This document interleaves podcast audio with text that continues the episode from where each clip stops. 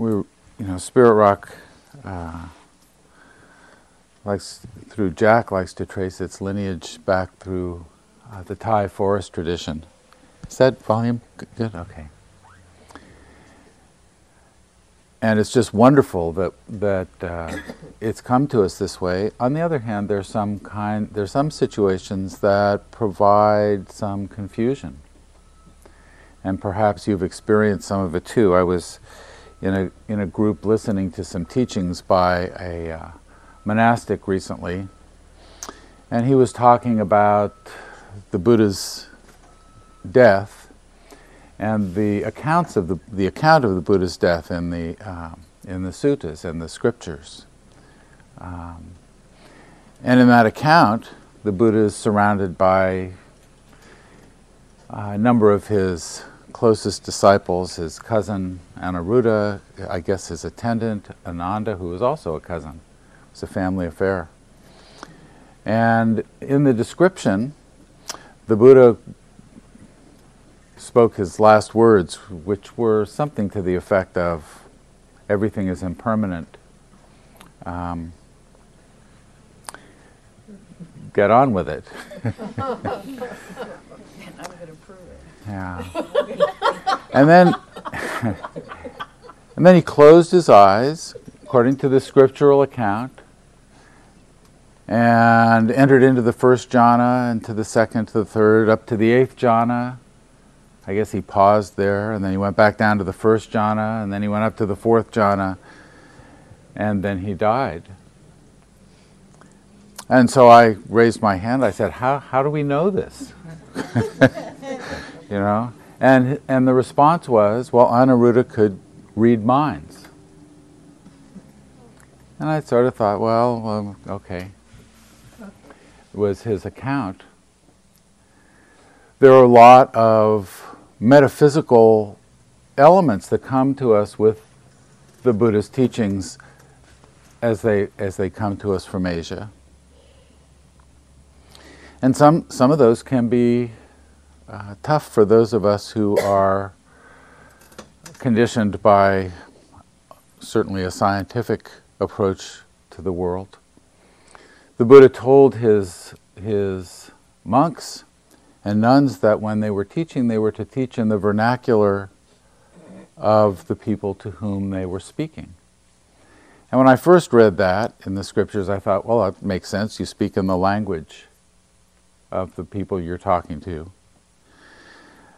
But over time, I've come to think that he, mean, he meant even, even more. The vernacular includes the entire tradition of of the conditioning tradition of, of the, uh, the audience.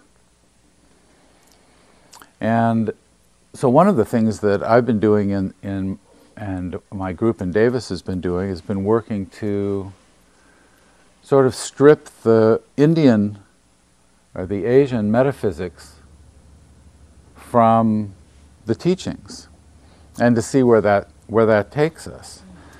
Um, because sometimes that causes confusion. I don't know about you, but you know the notion of multiple lives and reincarnation over you know uh, uncounted eons is something that I acknowledge is in the tradition, but it's sort of doesn't. It's not uh, in accord with my understanding of things um, you know, the, the, that kind of rebirth and the karma that, that uh, it bears fruit in multiple lifetimes. Um, some people like the notion of multiple lives, some people don't. Some people find it comforting, some people don't.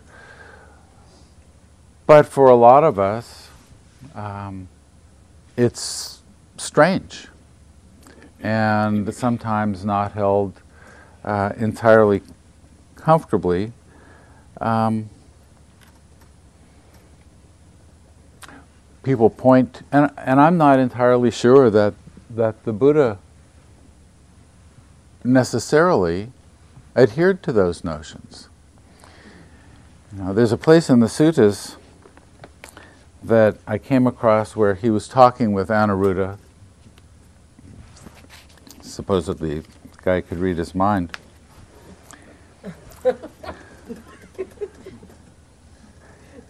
It, that's not what it said in the in uh, in that particular sutta. It just described the, the process. But he says, "What do you think, Anuruddha? What purpose does the Tathagata see that when a disciple has died, he declares his reappearance thus?" The Tathagata is the term that the Buddha used to refer to himself, and it's translated sort of as "thus gone," which is helpful. or, or, or not. So, what, what do you think, Anuruddha? What purpose does the Tathagata see that when a, a disciple has died, he declares his reappearance thus? So and so has reappeared in such and such a place, and so and so has reappeared in such and such a place. Venerable Sir, our teachings are rooted in the Blessed One, guided by the Blessed One, have the Blessed One as their resort. It would be good if the Blessed One would explain the meaning of these words. Anuruddha, it's not for the purpose of scheming to deceive people, or for the purpose of flattering people, or for the purpose of gain, honor, or renown, or with the thought, let people know me to be thus, that when a disciple has died, the Tathagata declares his reappearance thus. So and so has reappeared in such and such a place, and so and so has reappeared in such and such a place. Rather, he says, it is because there are faithful clansmen inspired and gladdened by what is lofty, who, when they hear that, direct their minds to such a state, and that leads to their welfare and happiness for a long time. spin doctor. you know, I, I um, am increasingly over, over, over time um, coming to realize that the, uh, the scriptures mm, are in some ways the result of a 2,500 year telephone, game of telephone. you know, you, you, if you ever play that game, somebody at one end starts with a little phrase or a little story, and they whisper into the ear of the next person, to the next, to the next, to the next. And then when it comes out at the end, people sort of wonder how it got there. And there, there certainly was at the time this notion of rebirth, multiple births, reincarnation, that kind of thing. It, it, was apparently, as my understanding is that it was only a couple of hundred years old at the time the Buddha showed up, but it had, it had already taken hold, and there it was pretty generally uh, acknowledged to be the way things were, certainly in the, Brahm, the Brahmanical spiritual tradition of the time. Um, and there's notions of karma that if it doesn't play out in this lifetime, will play out in multiple lifetimes. Now, actually, for the Buddha, the word karma meant specifically intention. And the fruit of karma, there was a different word for that. He used the word vipaka. And so, if someone uh, died before the fruits could vest, I guess, then the theory was it would show up again in some later lifetime. That's fairly commonly acknowledged. My wife, who some of you know, uh, has who's been ill for some time and um, has written a book about it, gets emails from people frequently saying things like, "I must have done something horrible in some past life to be suffering this way," and how people like to have some sense of justice. Mm. It's interesting. We we work to teach our children. You know, they, it's not fair, and we say, well, you know, how much, how much, anybody not said to a child, you know, life is not fair, but we, but we've got that fairness thing in us. So, you know, even though we say that, we still sort of hope for justice. you know, there should be justice, and of course, if it doesn't show up, well, maybe it will show up in some future thing. Um, there are a lot of things, a lot of these metaphysical elements that uh, show up um, not just in the scriptures. There's, I'm sure that you've heard, you're familiar with the notion about the oneness of all things. We are the wave in the ocean. We are just a part of the entire, you know, whatever. Um, now that's actually interestingly not doesn't show up in the in the scriptures themselves in the in the uh, the teachings of the Buddha, but they sort of creep in because there's no real truth in labeling in spiritual um, teaching. You know, this one, this teaching is 40% Buddha Dharma, 30% Christian mysticism, 10% eclectic, and 5% bullshit. I mean, nobody just made it up as, as we go along. And this metaphysical, the, the metaphysics that comes with the Dharma can be confusing in some ways. I listened to Bhikkhu Bodhi recently describe um, the purposes of practice, and he he laid out uh, two different paths. One is you want to cultivate good karma so that your next rebirth will be good. You know. um, and then, of course, you want to cultivate the ending of karma, the ending of intention, the ending in liberation. And it's not entirely clear um, whether you should be practicing for no rebirth or for a good rebirth.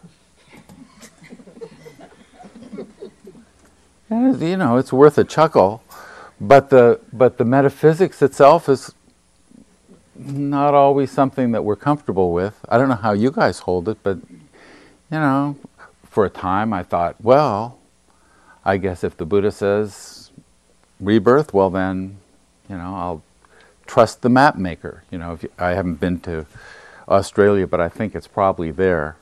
So I look at the maps and or Alice Springs in Australia. I know it's. I, I feel pretty comfortable. It's there. The map makers, you know,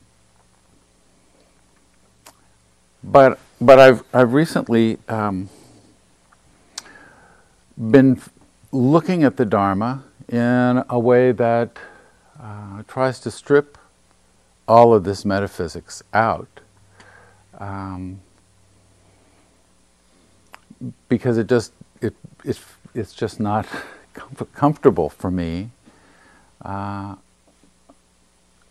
you know, as a it, it, for those of us who have been cultured in a, in a scientific culture, the basic notion is we should see for ourselves. And of course, ehipassiko, as the Buddha said, come see for yourself. He's pointing at some of these experiences.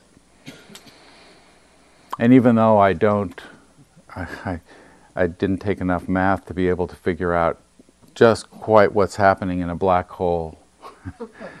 um, I guess some people have got the clue, and I think I think that if I actually did take that math, I probably could figure it out. There are a lot of people who did, and they're checking each other's work.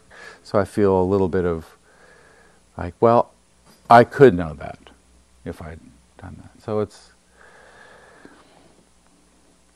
But what's interesting to discover when you, when when you start stripping away some of these things is that the Dharma is not the Buddha. The Buddha's Dharma doesn't depend on metaphysics. You know, it doesn't really depend. That doesn't mean that there aren't people who won't tell you that if you don't believe in reincarnation, you can't be a Buddhist. There, there are people who will tell you that. Um, and there are people who will tell you that if it's not concentration practice, it's not Buddhist meditation. And then there are people who will tell you that if it's not mindfulness practice, it's not Buddhist meditation. So people have their own their own takes. But the Buddha Dharma, the Buddha Dharma itself um, works just as well with mysticism as it does with science because it's really not focused on any theory about how things are. You know, there's a there's a um, I was looking for something else in here this morning and came across this phrase the, the teaching special to the Buddha suffering, its origin, cessation, and the path. The Four Noble Truths are the teachings that are uh, special to the Buddhas. And, that, and it doesn't depend on, and these, these are um, things that arise within each of us, and we can check within each of us. Um, it's, it's actually, as, as I understand it, it's, it's uh, a single insight. You know, the insight that the Buddha had on the night of his awakening was one insight. It spread over four truths. But that's like, you know, four truths is like saying, well, this, this is a pen, it's black, it's long, it uses ink. It's all the same thing, but we're using, we're, we're using many different, it's, it's round. You know. Uh, they aren't separate. They're all integrated. If you understood the nature of dukkha fully, you would also understand the conditions that give rise to it, its origin. And knowing that fully, you could certainly not take it up. You know, the cessation, the third truth of the cessation of suffering would be would be understandable in the same way that under that, that recognizing uh, the dissatisfaction itself is it would all just be and of course the path it's an eightfold path but those aren't separate elements either they're all integrated. It's a path. And it's and it's it's a path but it's also it's the path that is walked by one who is fully awake. You know the eight elements of the path um, begin with understanding things as they are. Through, would if you understood clearly, uh, and classically, it, it, it it's understanding suffering in its origin. It's understanding the Four Noble Truths uh, and anicca and anatta. From correct understanding, skillful intention would arise, and that would be um, intentions that do, do not enhance suffering. What skillful means in this context. Skillful understanding or right view means the view that does not make things worse. And then there are the sila elements speech, right speech, right action, right livelihood. So these are behaviors that do not make things worse that do not enhance suffering. And the meditation portions, effort, since the general tendency is to chase after what we want, thinking that's going to make us happy. Isn't that sort of how we work? we're, we're slow learners. Um, right effort, mindfulness, and concentration. And some people will and this is my take, some people will separate out one of these elements and make it the element. So they're, you know, concentration is separate from mindfulness. But really, Ajahn Chah, who was Jack's teacher, used to used to say, "This is meditation. This is concentration. This is mindfulness."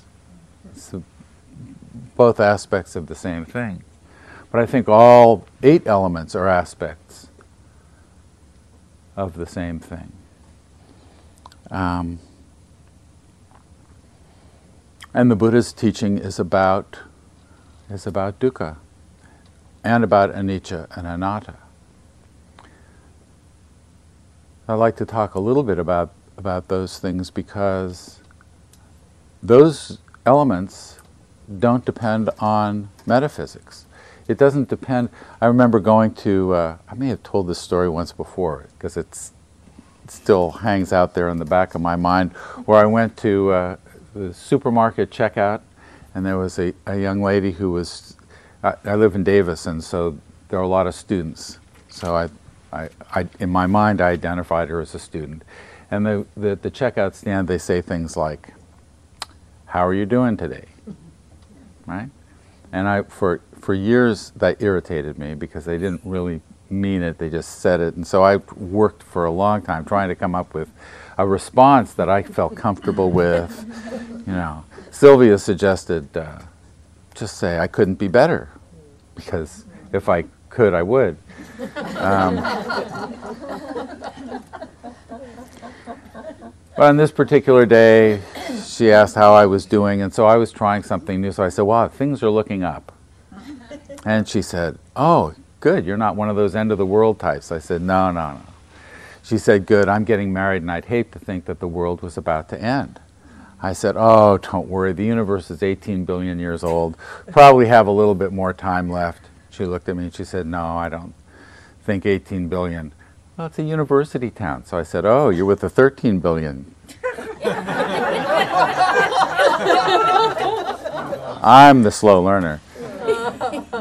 And she said, No, she thought it was closer to 7,000 years.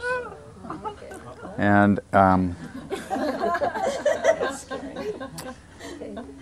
yeah, because she said that radioactive carbon stuff isn't as accurate as accurate as they think. But I, I wasn't skillful enough to dodge that one, so I said, What about the astronomical measurements? And as you might gather, um, I, I, had, I couldn't wait for my groceries to be bagged. But the Buddhist Dharma doesn't depend on whether you think the universe is 13 billion or 7,000 years, years old. The recognition of dissatisfaction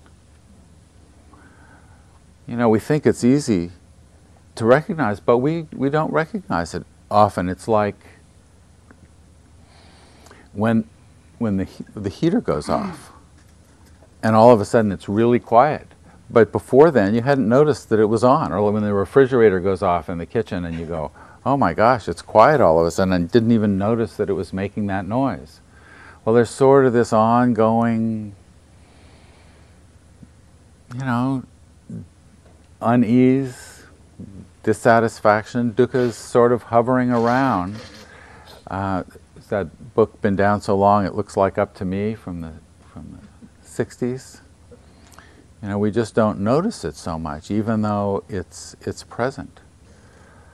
Um, but it is. It's it's um, the dissatisfaction comes from pleasant and unpleasant experience you know, every moment uh, has a feeling tone of pleasant or unpleasant. Um, and that can be physical, it can be, uh, the Buddha says, being with what you don't want to be with or not getting what you want. Uh, this is all uh, dukkha dukkha. It's a kind of, of dissatisfaction that we're, that we're sort of stuck with because our experience always has a pleasant or unpleasant valence. And even when it's pleasant, well, anicca, impermanence, change. Even when it's pleasant, it's on the way out. you know, we can and we can we can pollute even pleasant experience with wishing it would last forever. Or uh, I remember when I I must have been about nine or ten and, and getting a, a, very fancy dessert at a restaurant. It was this chocolate thing I thought was so good. I wanted it to last forever, so I was eating such small bites I could hardly taste it. um, so I thought that would that would work. Um, but the dissatisfaction that comes from from change, there is nothing that is not susceptible to change. And so even the pleasant is on the way out. The unpleasant is on the way here. Oh dear. Dukkha, dissatisfaction. And then, of course, we, we can make it worse by clinging to ideas about how we think things should be. Ah, they should be this way, they shouldn't be that way. And of course, if things ever got to be perfect, just the way you wanted it, it's downhill from there because of anicca. You know, um, There's just no chance. But we do. We think it should be this way. That you know, people shouldn't be doing what they're doing out there, whatever it is they're doing that you are imagining. When we have ideas about how things should be, we we are dissatisfied because they're not that way, and the judgments are um, unending. Judgments are always about some idea we're clinging to about how things should be. You know, when we find ourselves judging this as good, good or bad, it's it's always because we've got an idea about it should be different.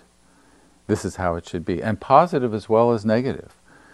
You know, if you if you have a positive judgment, I used to Paul Newman just looked really cool, and you know, if only, you know, so positive judgments, if only I could stand that way. How does he pull out, you know? you know so it's even the positive stuff and the negative stuff, both uh, are not helpful because when we cling to that, of course, our experience doesn't, doesn't mirror that. And we wish things were different. That first truth, those seeing deeply into that first truth, the nature of of dissatisfaction. That's the purpose of that first truth, is to be, or our, our intention there should be to understand it, the Buddha said, and to abandon the causes. Um, the, the second truth is the, is the cause, the origin of dukkha is in, um, well, the, the Pali word is tanha. And it's interesting because you know how the we all know, but the Eskimos have what, 39 words for snow, something like that? Is, is it 30? It's a lot of them. And so they actually don't see snow, they see whatever it is, the 39 different things. Well, in Pali, there are somewhere something more than 25 different words that we render as just desire. So when you translate the second truth is desire, it can be confusing. The Buddha was talking about a specific kind of desire. The desire to turn left at the next block is different from the desire to get some recognition for your good work. You know, there are, and and so, and then there are, you know, there are twenty, whatever different kinds. The word tanha is translated literally as thirst. It's a, it, it feels like thirst. It's a, the desire that feels like being thirsty or hungry. You know, we don't feel like we really have any choice in the matter. And our notions are, if only X, then. Ajahn Sumedho tells a story about how when he was four or five and he was at the supermarket with his mom and they used to dangle the toys right at eye level for a five year old. I don't think they do that anymore. The candies there. Candies there, yeah. Yeah. And then, of course, the magazines. Oh, well. The, anyway, he, he saw something in a little plastic wrap thing and he, he just wanted it. And he's, he was pleading with his mother to get it for him, and he said, If you get me that toy, I'll never want another toy again. and he said, Of course, at that time, that's, he thought that was true. You know? The kinds of, the kinds of thirsting, there are three kinds of thirsting that the, that the Buddha identified that lead to this dissatisfaction. The first is we want things pleasant. You know, Bhikkhu Bodhi says we spend all of our time trying to make things more pleasant, avoid the unpleasant, and figure out how everything relates to me. Pleasant experience, and that includes not just, you know, getting the the uh, the light right in the room or the temperature right on the thermostat. It's not just, but it has to do with. Um, well, we like our stories to have happy endings. We like our accounts of things to be in accord with the way we think they should be. Our ideas about, uh, about things are pleasant and unpleasant as well. but we spend a lot of time trying to figure out how to make things pleasant. There's also a desire to become something, the desire to become, which in some ways is really interesting because I think underlying that is the survival impulse, which is not, you know, not anything wrong with it. If you didn't have that, if we as a species didn't have it built in, if we didn't respond to look for threats and danger, danger will get, get your attention, you know?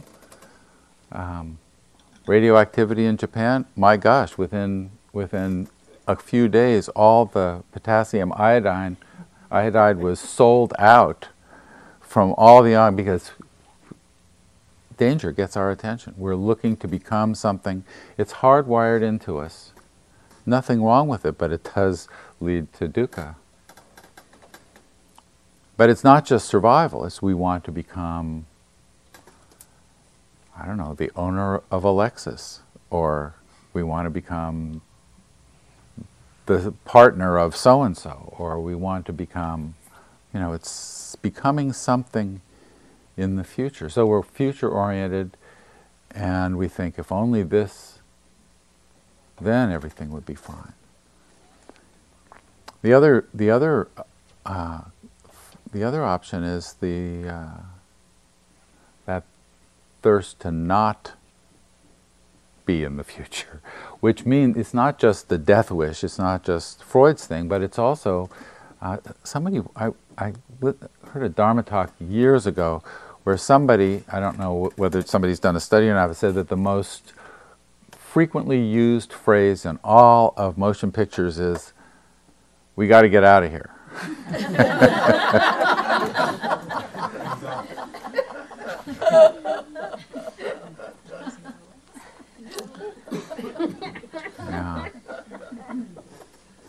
We got to get out of here. So it's the desire to get out of the situation that's unpleasant. And these these experiences, you know, you're feeling bad, depressed, sad, got to get out of here. And some people will do, we do all kinds of things um, uh, to try to avoid unpleasant experience. Some people, you know, it's the, the, the resort to drugs and alcohol to try to blot that out. Some people jump into work, or I mean, there's all kinds of refuges that people will seek to get to get away from the unpleasant stuff. These are the origins of that dissatisfaction. The Buddha said there is freedom possible. And the third truth, the truth of cessation, Nirodha, sometimes there's confusion about that. The Buddha talked about uh, the third truth is Nirodha, not Nibbana. Nirodha means cessation, or is translated as cessation. And cessation is possible when the conditions uh, for suffering are not present. Now, my understanding, and this is a conceptual understanding, so you can see how it works for you, but my understanding is that nibbana, which is described as permanent, is the result of, is the outcome of having seen fully the Four Noble Truths. See clearly suffering, its origin, its cessation, and the path to its cessation. There's some, there's some interesting debate still going on within me and my and and, and others. Uh, I've I've heard some scholars say that upekkha, equanimity, is nibbana. And then there are some scholars, they're monks who, with, who disagree very strenuously. And so I have sort of gone back and forth. Currently, my, my thinking is that true equanimity is permanent. Because if it's not, it's not true equanimity. If it's equanimity, dissatisfaction, even dissatisfaction, perfectly at home with it. If there's something that will derail equanimity, then it's not real equanimity. Just my take. And then there's then there's the, the path, which is described as a path to the cessation, but it's also the the way that someone who has achieved liberation would behave, would understand things as they are, would act in ways that don't enhance uh, dukkha, dissatisfaction. And the Dhammapada, the Buddha's, the, the Buddha says quite briefly, says the, the instructions, the teachings of the Buddhas are avoid evil, practice the good, and cultivate the mind. Evil in this, in this uh, sense is, is the translation of the Pali word papa, which means that which takes you into samsara, into suffering. So avoid that. And understanding things the way they are. Anicca, dukkha, and anatta. Well, dukkha is the understanding of the Four Noble Truths. Anicca and anatta, anatta, anatta, I, I have to confess I didn't study Pali in any formal way, so I sort of, it's catch as catch can on pronunciation here. I believe it's anatta. That's pretty much the most obscure of the teachings. Anybody got a great grasp on, on not self? Ah. And anicca, we all understand anicca. Anybody got a clue about anicca? They're really the same. They're really the same. Just flip side of. So anicca is translated as impermanence.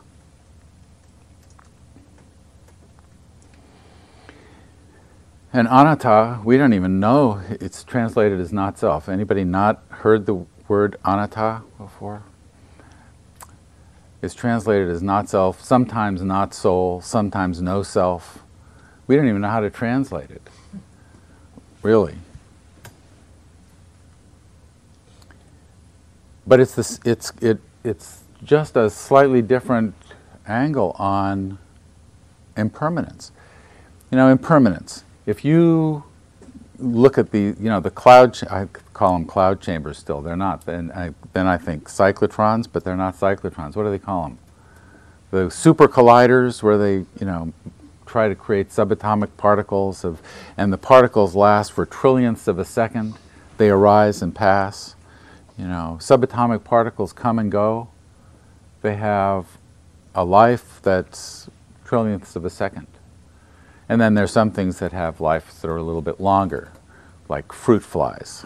you know, fruit flies come and go, and their life a few weeks, right?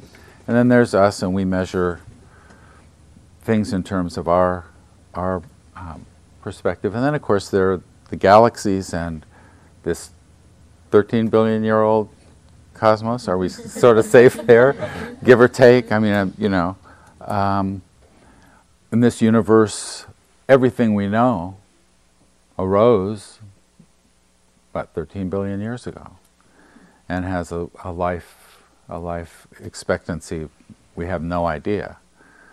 Um,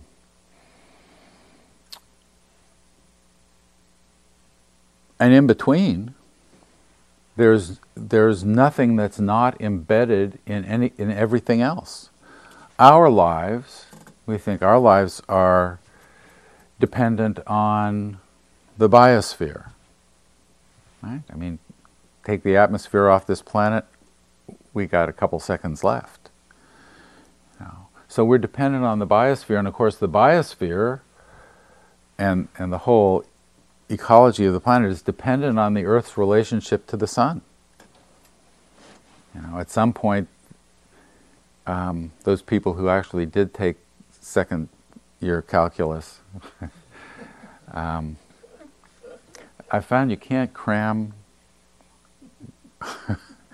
for a calculus exam. So I, that was my style. Um, you know, they say at some point in some billions of years the sun will explode and, you know, incinerate the, incinerate the planet. Our our relationship to the earth, to the sun is critical, and of course, the sun's place in the galaxy and the galaxy's place in the cosmos. We, this is this moment is the cutting edge of the Big Bang, right? And so our our dependence here is um, depends on the Big Bang. And even even so, you know, the cosmologists now um, are talking about everything that we perceive out there, the billions and billions of stars and galaxies, it's no more than 4% of everything we know that's there. We just don't even know what the rest of it is. Dark matter. We know it's there, or something's there. We don't even know what it is. But, you know, dark energy. The universe is expanding at an increasing rate. I don't, don't have a clue. We don't know what's out there. You know. But everything is constantly in process. There really are no things anywhere. There's only process. Everything is changing. We can, we can, you know, take a look at something and say it's a, it's a chair, and we think that it's a thing. Things occur in language. Things are nouns that occur in language. But they, but all that exists is in process. Even the concept chair arises and passes in our mind.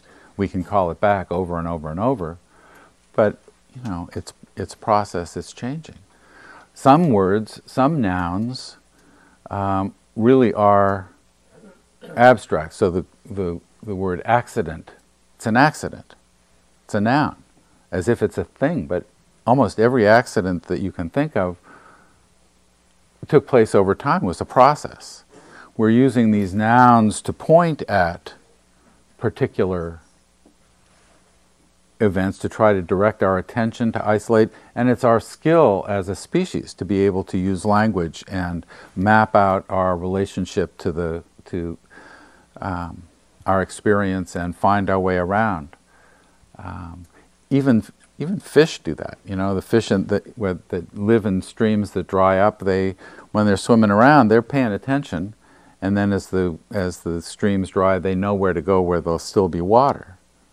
We map out, you know, we conceptually map things out. But I guess you know the first the first of the laws of, of semantics is the map is not the territory.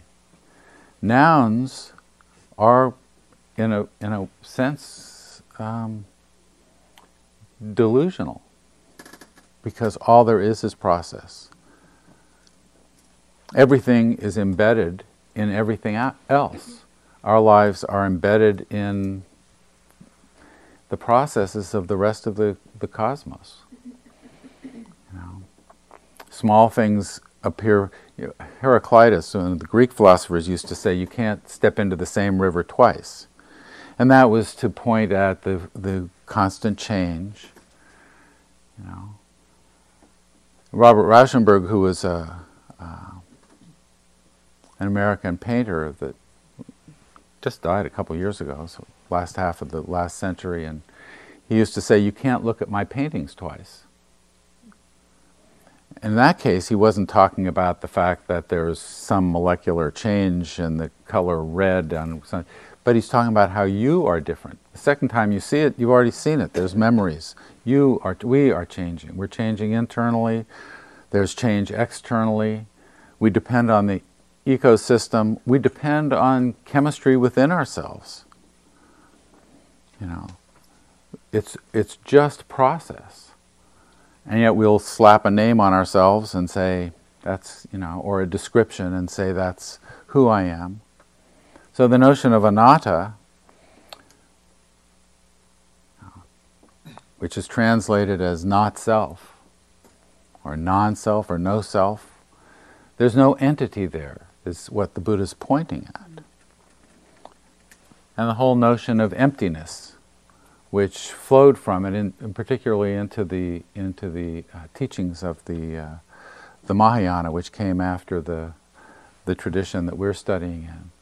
The notion of emptiness is not that there is this emptiness that exists out of which all things arise and return. It's not, emptiness is not a thing. Emptiness here is the, is the recognition that any noun that you use, you know, any, this, this bell is empty of any inherent entityness. It's not an entity. This is a, to call it a bell, to see it that way, is, is to take a snapshot of the, this configuration of um, atoms and molecules at this particular moment. 50 years ago, this was probably in some mountain somewhere. I'm not really a mining engineer, but I sort of think that's, isn't that how you, get, you go and you dig up the stuff and you process it and then you, isn't that? You know, I, I think.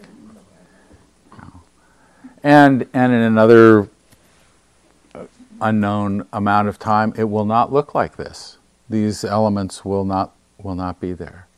So there's no entity. It's just that some processes move slower or seem to be moving slower than we are. Some appear to be moving quicker. And to say something is empty just means that there's no essence to it. There's no self. It's often referred to as not self.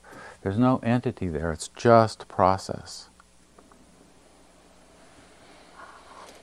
All things depend on other things, there's nothing separate. If there was something separate, how, if there was something permanent, how could you possibly, how would you know? Our sense, uh, our sense organs, our mind, constantly everything's changing how would you recognize something that was permanent? No. So notions of the the ground of being, God, spirit, you know, these things that are permanent and unchanging would not be accessible to us. Sometimes we mistake uh, notions of ultimate reality and conventional reality, for notions of ultimate truth and conventional truth. The ultimate truth, in terms of anatta, in terms of emptiness, the ultimate truth would be that conventional truth is empty. the ultim- ultimately, all things are anicca, all things are in process. There are no entity entities present. Everything depends and is embedded in everything else. We are embedded in our culture, our culture in you know, the planet.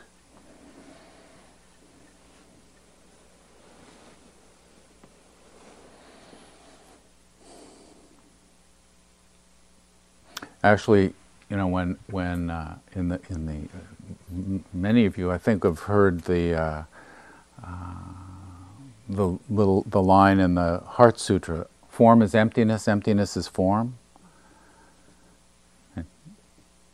You've heard that, okay? And it's it's a puzzlement. But what it means is that emptiness itself is empty. It's not a thing, and it depends on concepts it depends on form. Something has to be empty. If there's nothing, so form is emptiness. Emptiness is form, they're the same. Emptiness itself is empty. Means that the conditions that give rise to things really, you know, you, you, might have heard of, uh, heard uh, the liberated state somehow referred to as the unconditioned. Heard that? The unconditioned? Um, it's not a noun. Actually, in, in the Pali language, there are no articles. So it's not the unconditioned in any case, it's just unconditioned. And in that sense, my understanding of that is that since everything is so deeply embedded in everything else, there really aren't any things to condition any other things, there's just unconditioned experience appearing. It just happens this way. This is just what's happening. And we, of course, want to make sense of it. So we take, you know, our mind struggling to, to come up with an account that we can then cling to, believe in, hold on to. That wanting to figure things out, mm, tanha, dukkha.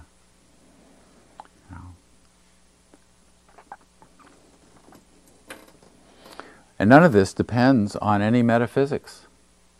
It just depends on paying attention to your own experience and looking, looking deeply and noticing how certain kinds of things we do are, cause our, our suffering and cause us suffering, make things worse for ourselves. Uh, wishing things weren't the way they were. That doesn't mean that you don't do something.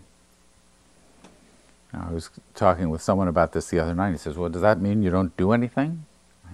Not.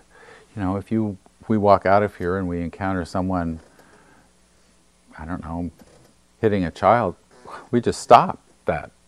We don't we don't say hitting, hitting, noting, noting, you know, crying, crying. Abusing. Yeah, yeah, abusing, abusing. Um, it doesn't mean we don't act, but when we act, we act in ways, we act out of, well, skillful intention, intention that doesn't make things worse. We act out of compassion and out of uh, friendliness, out of the Brahma Viharas. We bring metta to, to our experience. So it seems to me that often the metaphysics gets in the way and takes our eye off the ball. And we can wind up uh, enmeshed in discussions about whether or not, uh, you know, how many days it takes from one incarnation to the next, and, um, you know, whether justice is being served here or whatever. And the Buddha's pointing to just one thing, or maybe it's two things. I can never remember. He says, I only teach one thing, or maybe it's two things suffering and the end of suffering. And if we keep our eye on that ball, then we won't get distracted by whether the universe is 7,000 years old or billions and billions, because dukkha appears for both of us. You know, the cashier and myself, as I was thinking. Um,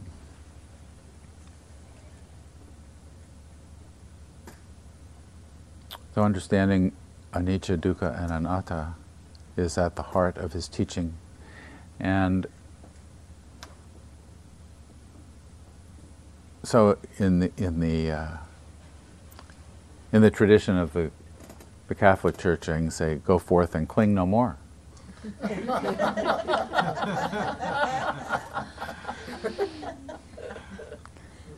let me let me invite uh, questions or queries because anatta is not an easy an easy uh, learn. Please. Um, the, that the notion of karma as sort of or rebirth, or as sort of um, well, sort of this uh, uh, the, the sins of the father type thing, sort Mhm. of like you. It lives on in your children and the way they are because of who you were and the things that were unresolved in your life. Do you think that's sort of a, a, a West, totally Western take on it? Do you think that the Buddha had nothing, did not have that in mind at all when he talked about karma? The Buddha was very clear. At, at uh, he said, in so many words, karma is intention. And what was what he was concerned about was your intention, the intention behind an action. He distinguished the intention from the fruit of, of, of an action. And yet there was a different word for that, vipaka. All things are conditioned. The notion of sin is has got value and judgment packed in there. Um, so we are conditioned. We, you know, my father was an astronomer, and you know, so I got science. you know, his his mother died uh, when he was ten because she was a Christian scientist, and she wouldn't seek medical help. Well, he certainly didn't like that, so I found myself conditioned by uh, my father's experience. We were all in that boat. We all, you know, we. Um, so we're all conditioned. But the Buddha said that those conditions were not decisive. We have we have a choice if we understand the nature of our grasping. We can choose to just let the unpleasant sp- experience arise and pass and we can enjoy the pleasant when it when it comes. Um, so he was concerned with karma as intention, because that's what we have to live with. We live with our intention. If our intention is uh, flows from metta, from kindness uh, and compassion, we will feel different than if it comes from anger. You know, if we see one person oppressing another, we can respond by, with compassion and help for the victim, or we can respond with anger towards the perpetrator. Perpetrators acting out of dukkha as well, but we sort of don't see that quite. So he's got a slightly different idea about karma. We've got, we've got our notions of karma come with all of the New Age stuff so there are people who, you know, the sins of the father. Um, that's our take. I think one of the, one of the women in my group was was when we were talking about emptiness. She said, "My gosh, if if all things, if there is just process, if there is empty, if things are empty, the only thing that matters is our intention. That's what we live with." And when it's angry, we suffer.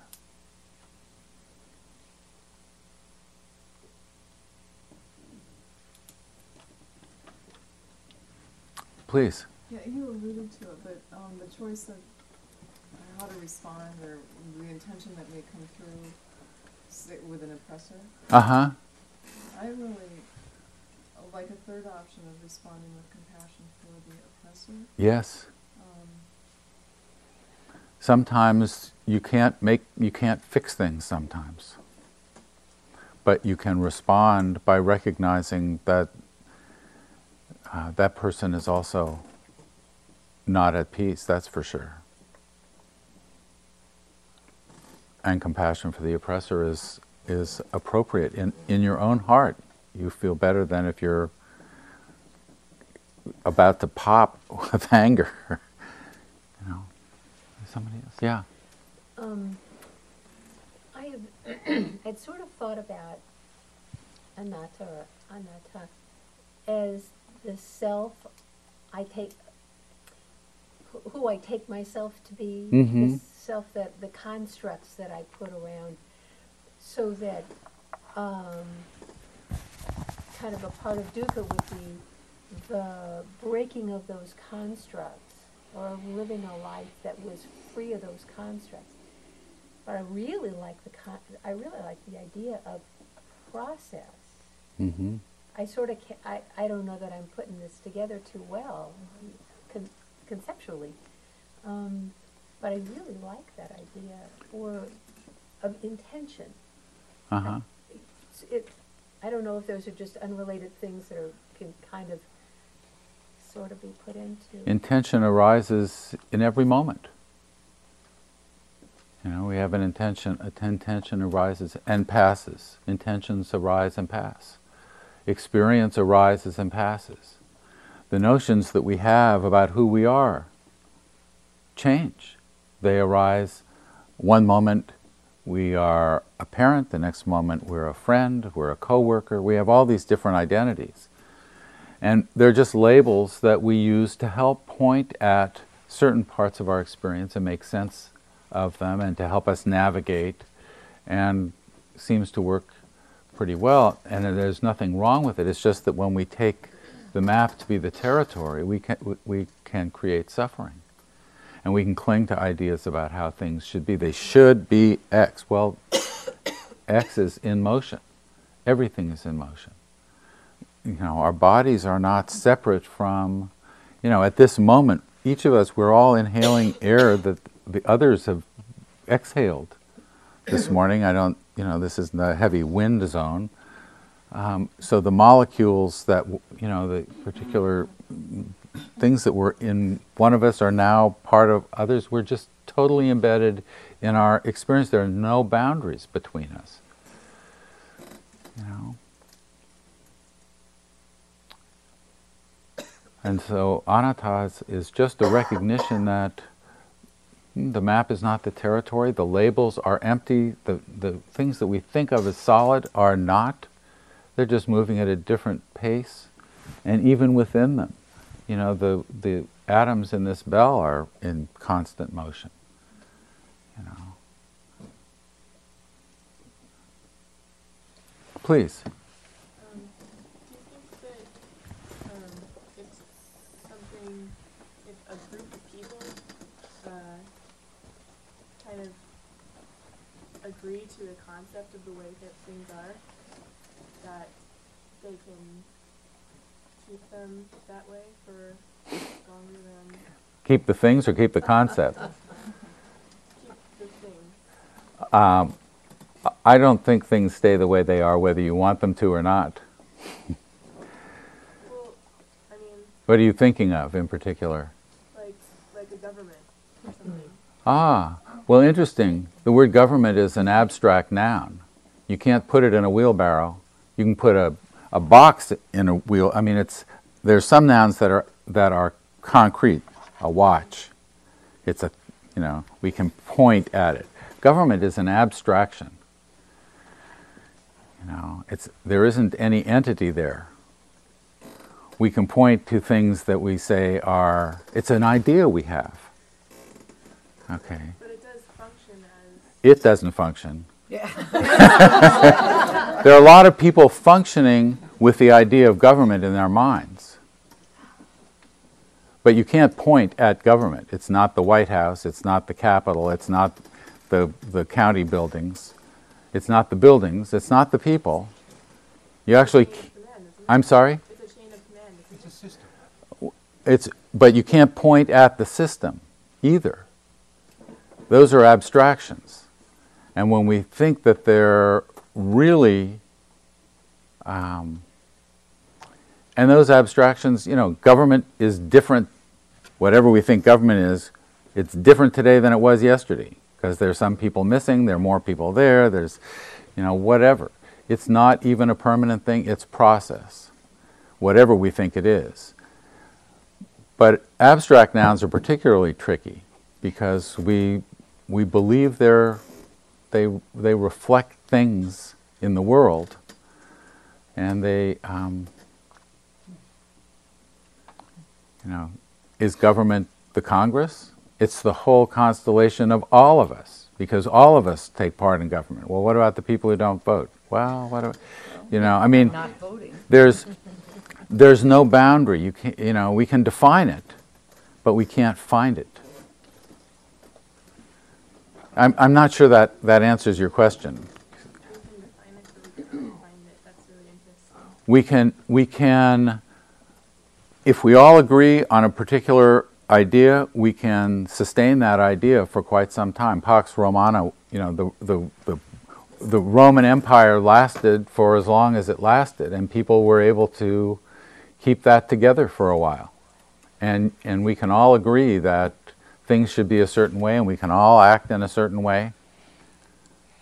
But even that changes.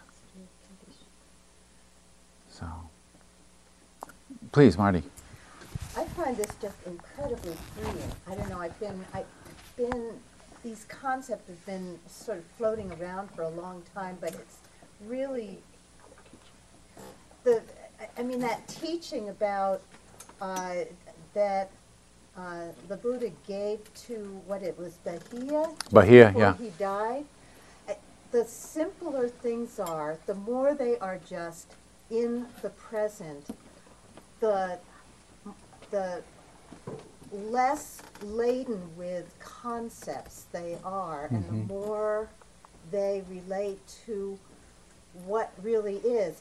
It doesn't matter what concepts we use to put on the way things are. The, the way things are are the way they are. That's no matter right. what I think about or the way I define it or anything. So history has got to be uh, sh- um, understandings that are written down from all sorts of different perspectives about the conditioned understandings of a particular time. Mm-hmm. It's tracking our conditioned understandings. And the more we lay concept upon concept upon concept, the more confusing everything becomes. And we live, we build a, a world of concepts and we live in it. Right. Rick Hanson uses a wonderful concept of eddies, that everything is eddies. I mean, it's that sense of process. It's process. We're an eddy right here. The galaxy is an eddy. There are eddies of, on a very minute scale and on a huge scale. Everything was, I, I mean, it's just. The universe is, the things are the way they are, and when you think that there's something wrong with them, we're projecting our own dissatisfaction onto them. You know? And so that whole thing of acting from compassion, from, anyway.